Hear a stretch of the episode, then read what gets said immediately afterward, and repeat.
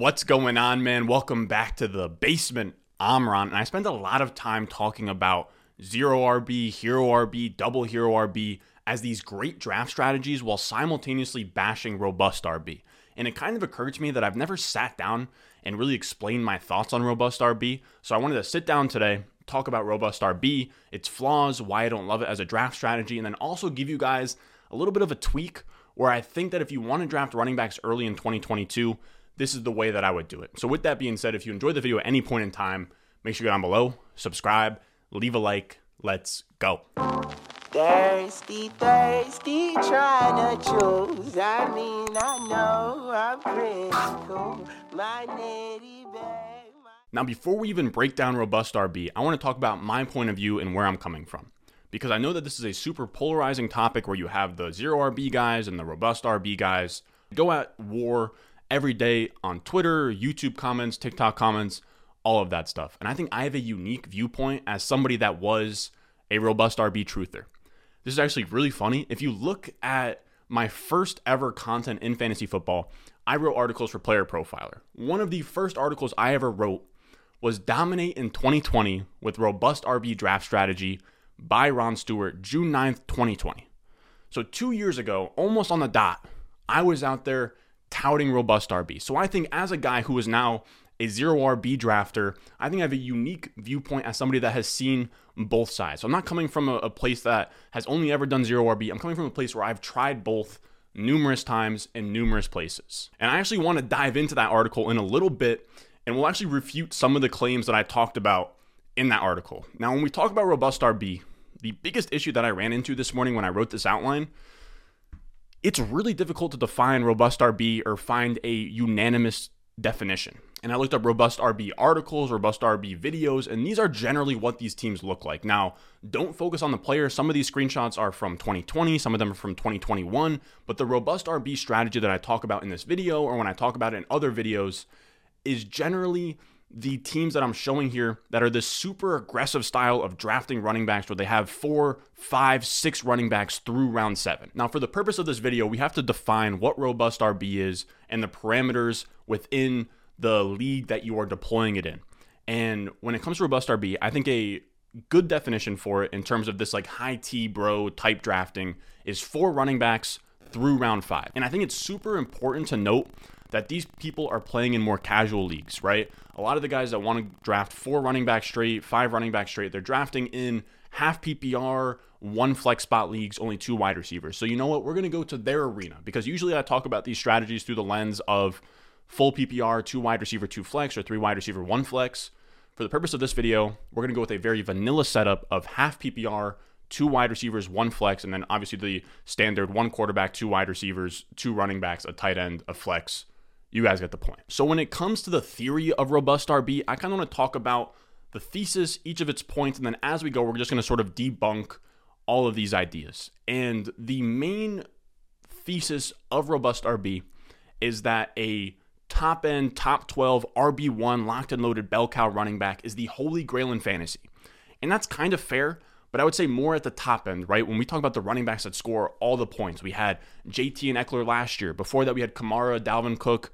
Uh, I would probably put Derrick Henry in that conversation as well. Before that, we had McCaffrey, etc. All of these guys that can single handedly win you leagues. And the idea that robust RB drafters have is that by just drafting running back, running back, running back, running back, you are punching as many lottery tickets as you can on those league winning running backs. And I even covered this in my article from 2020. I showed the points per game from 2017 to 2019 of running backs versus wide receivers, dividing them up into top six, top 12, top 24, top 36. Now, by the way, this was a young Ron Stewart. Couple months of doing fantasy. This is a little bit screwy because for the RB2 wide receiver 2, we have 13 to 25 when it should be like 13 to 24. RB3 wide receiver 3 is like 26 to 36. It should be 24 to 36 or like 25 to 36.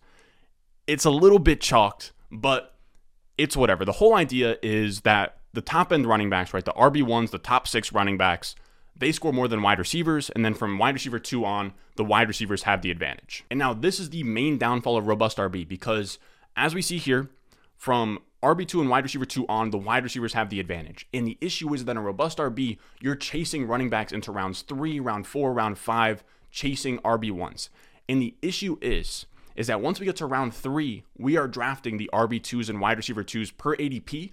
And if you are drafting running backs in third and fourth round, and you're thinking that you can turn an RB2 at 13.1 points per game into a 19.4 point per game RB1 just because you're better at picking running backs than everybody else. And that's not only really unlikely because we all kind of suck at picking players, but because league winning running backs aren't coming in those areas of the draft. And the way that I went in and showed this is that if we think that an RB1 averages about 19.4 points per game, I rounded up to a clean 20 plus points per game that we are calling running backs that are clear difference makers, elite options at running back that are those holy grail type pieces. And I went back all the way to 2015 and charted where those 20 plus point per game running backs were getting drafted, how many of them within each round. And we've had 21 running backs hit 20 plus points per game over that span.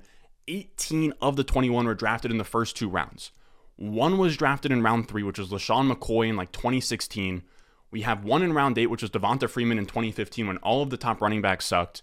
And then round 17, we have James Conner, the year that Le'Veon Bell held out. So chasing running backs into rounds three through seven in hopes of hitting on this bona fide stud at running back makes no sense because they aren't there. And the funny thing about this whole idea is that we should actually be prioritizing wide receivers in that round three through seven range because I did that same exercise with wide receivers.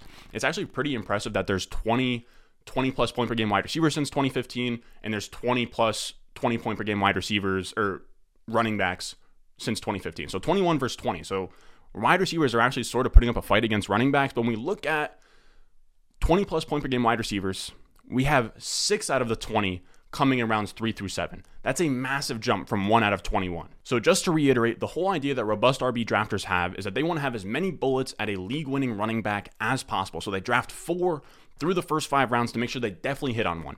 Now, the issue is, is that when you draft four through the first five rounds, a lot of the league winning running backs are only coming in those first two rounds. So you're pretty much taking shots at a board, at a target that isn't really there. And then you're also killing your team, taking away opportunity costs from all of your other positions while also almost like you're almost betting on yourself to have those running backs early bust, right? You're throwing as many darts as you can at the board and you're hoping that something sticks, wasting a lot of draft capital on the position as you're doing so.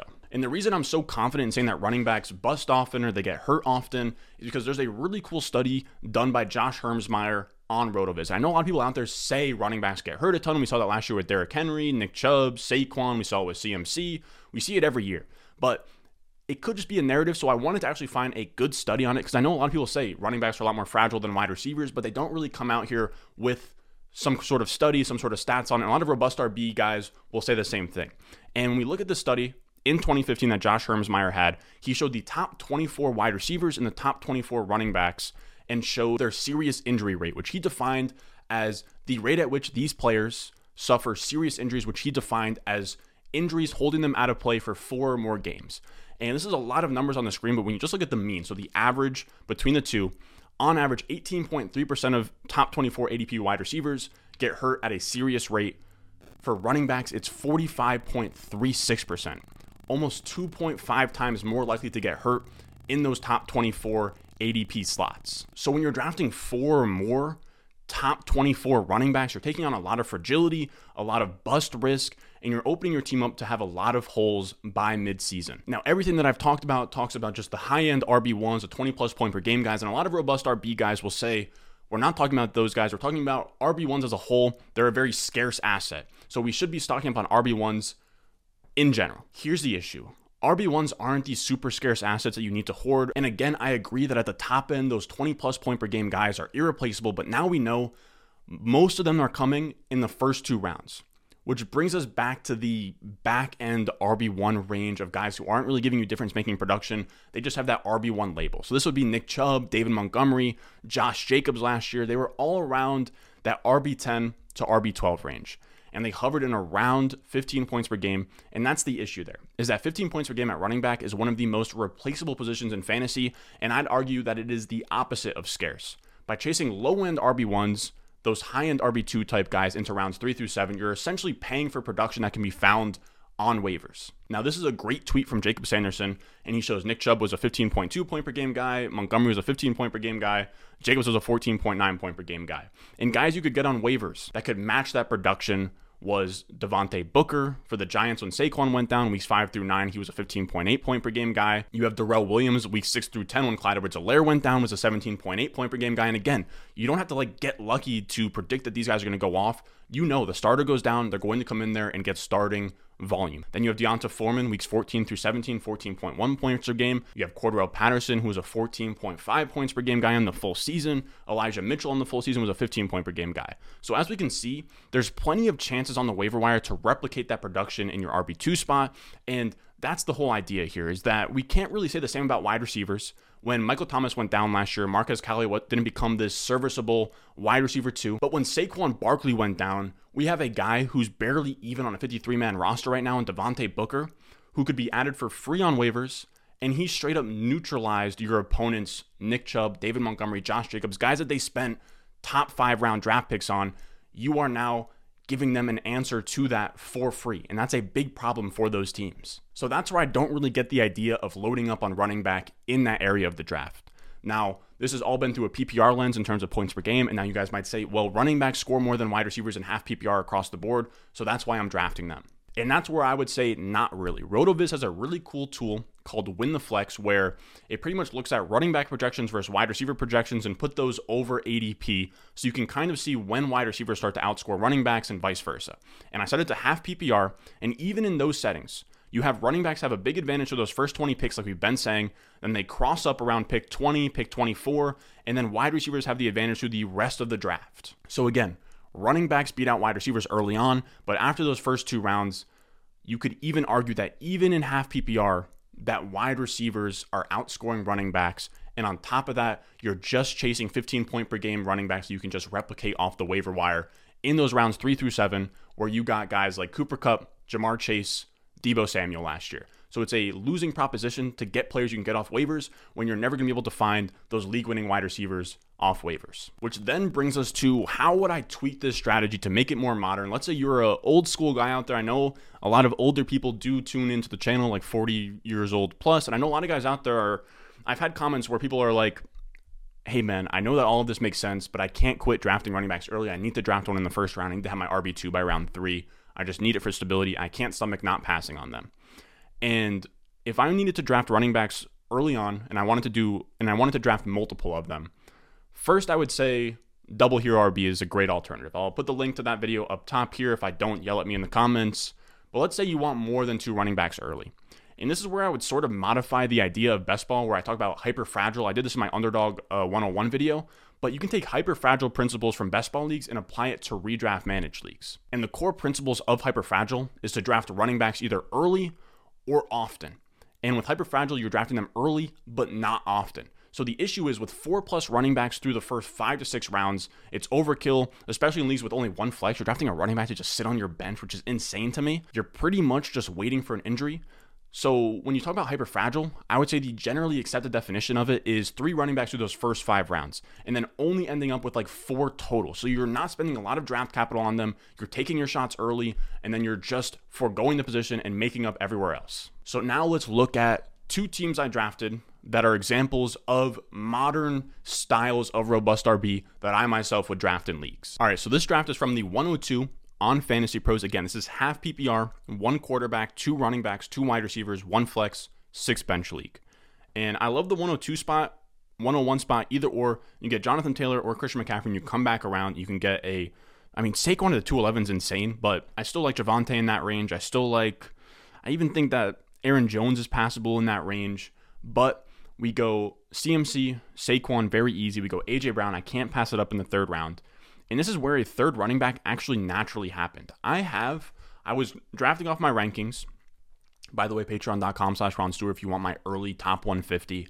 And I actually have ETN and Breece Hall ranked ahead of all of the remaining wide receivers that I was looking at at the 411. So I have them ahead of Marquise Brown, Courtland Sutton, Jerry Jeudy, whoever you like there. I have ETN and Breece Hall ahead. I actually think that this would be a fine place to make a detour. So I went out there, I took ETN, and the important part is that after you take that third running back through the first five rounds, you got to start hammering wide receivers and essentially forget about running backs until the super late rounds. So we go Marquise Brown as our wide receiver two, which is actually a really fun setup. We now have McCaffrey and Saquon as our running backs, AJ Brown and Hollywood as our wide receiver one, wide receiver two, and then we have ETN in the flex. And that's a really fun setup for a team like this. Then we hammer out some running backs and Rashod Bateman, Elijah Moore. We have some upside year two guys that can build out our wide receiver depth. Again, we want to make sure that we are not behind that wide receiver. We want to have enough wide receivers. So even as much as I love ETN and I love Saquon, I love McCaffrey, we talked about it earlier. Top 24 running backs have about a 50% chance of missing four or more games. So I want to be set up where I can have three stud wide receivers starting at all times in the event that one of my running backs don't work out.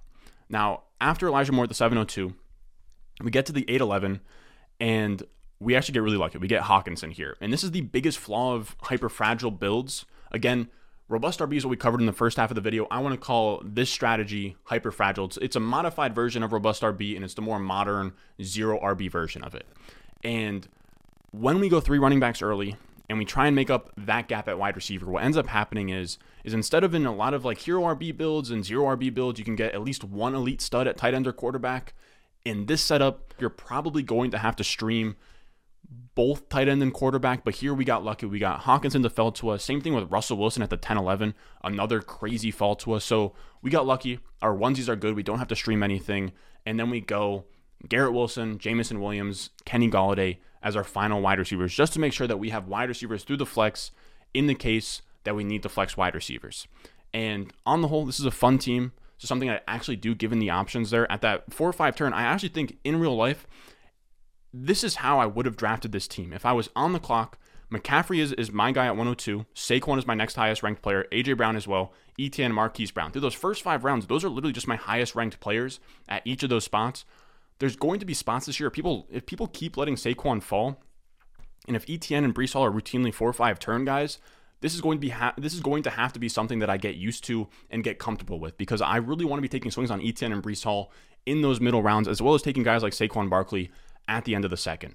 So when we look at the final team, we have Russ at quarterback, CMC and Saquon at running back, AJ Brown and Hollywood Brown as our wide receivers, Hockenson at tight end, ETN at flex, and then we have a bunch of swings on wide receivers and Elijah Moore, Rashod Bateman, Garrett Wilson, Jameson Williams, Golladay. And if you think that that is overkill, I encourage you to go look at your old teams from last year, see the wide receivers you took even in the first six rounds and see how they panned out. Last year, I went wide receiver heavy in a lot of builds. You could have gone like Diggs, Calvin Ridley, and then you could have gone even like a Robert Woods. You could have gone Brandon Aiyuk. As much league winning upside as there is at wide receiver, nothing in fantasy is guaranteed. I want to have as much depth, as much options, as much wide receiver firepower, especially in a build like this when we only take one through the first four rounds as possible. All right, so this is another draft, but I wanted to show you guys what I would do in a more modern setup. So this is full PPR, two wide receivers, two flex spots, where I think a lot more leagues are set up like this, and these are how my leagues are set up. So I want to show you guys how I would implement this strategy in leagues that I play in.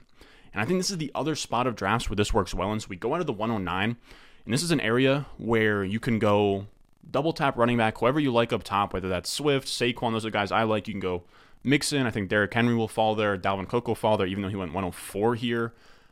Aaron Jones, whoever you like. Then at that mid to late third area, I do think in some leagues you'll get Chubb, Javonte Williams, James Conner to fall into that area. And I think that's where you can go triple tap running back and then get into your hyper fragile build. And after triple tapping running back, we go six straight wide receivers. We go DJ Moore, Jerry Jeudy. We stack him with Courtland Sutton. We go DeVonta Smith. We go Treylon Burks, Skyy Moore. All guys that I am just taking as many shots at wide receiver because, again, we want to have wide receivers through the flex that are startable. And it's actually pretty funny because this is halfway a zero RB team. Now, the first definition of, or the first condition of zero RB is no running backs through the first five rounds. But the second one is six wide receivers through the first nine rounds. And we actually did that here. Now, the issue is that that sort of screwed up our onesie positions. We go Trey Lance, which I think is fine as a QB1, but we end up going Gesicki as our tight end one. That's not as good. That would be a weak point on this team. And then we also are streaming that with Albert O, who we took in the 13th round. We also look at the 12th round pick. We got Rachaad White, who we probably didn't need. But if you have six wide receivers through the first nine rounds, even if it's rounds four through nine, after that, you don't have to spend a lot more capital on wide receivers, even in a setup like this. So we don't really care a ton about wide receiver after those first six. We go Rachaad White because I think he's another great upside swing. And I think that it's important to have at least one spot on your bench because even though you went running back early, you want to have one or two spots on your bench to churn out those handcuff running backs. Maybe you can trade one of the guys up top, or you can trade next year's Elijah Mitchell and just get free value at wide receiver. As you guys see, in that last round, we went Kenny Golladay, who's not a great pick, but in the 14th round, he's better than nothing. So when we look at this team in the top left, it shows the entire roster, its starting lineup, everything like that. And we made up for lost time at wide receiver by hammering them rounds four through nine. When we zoom out and look at this team, I think it's solid. Lance at quarterback is fine. Swift and Saquon at running back is great.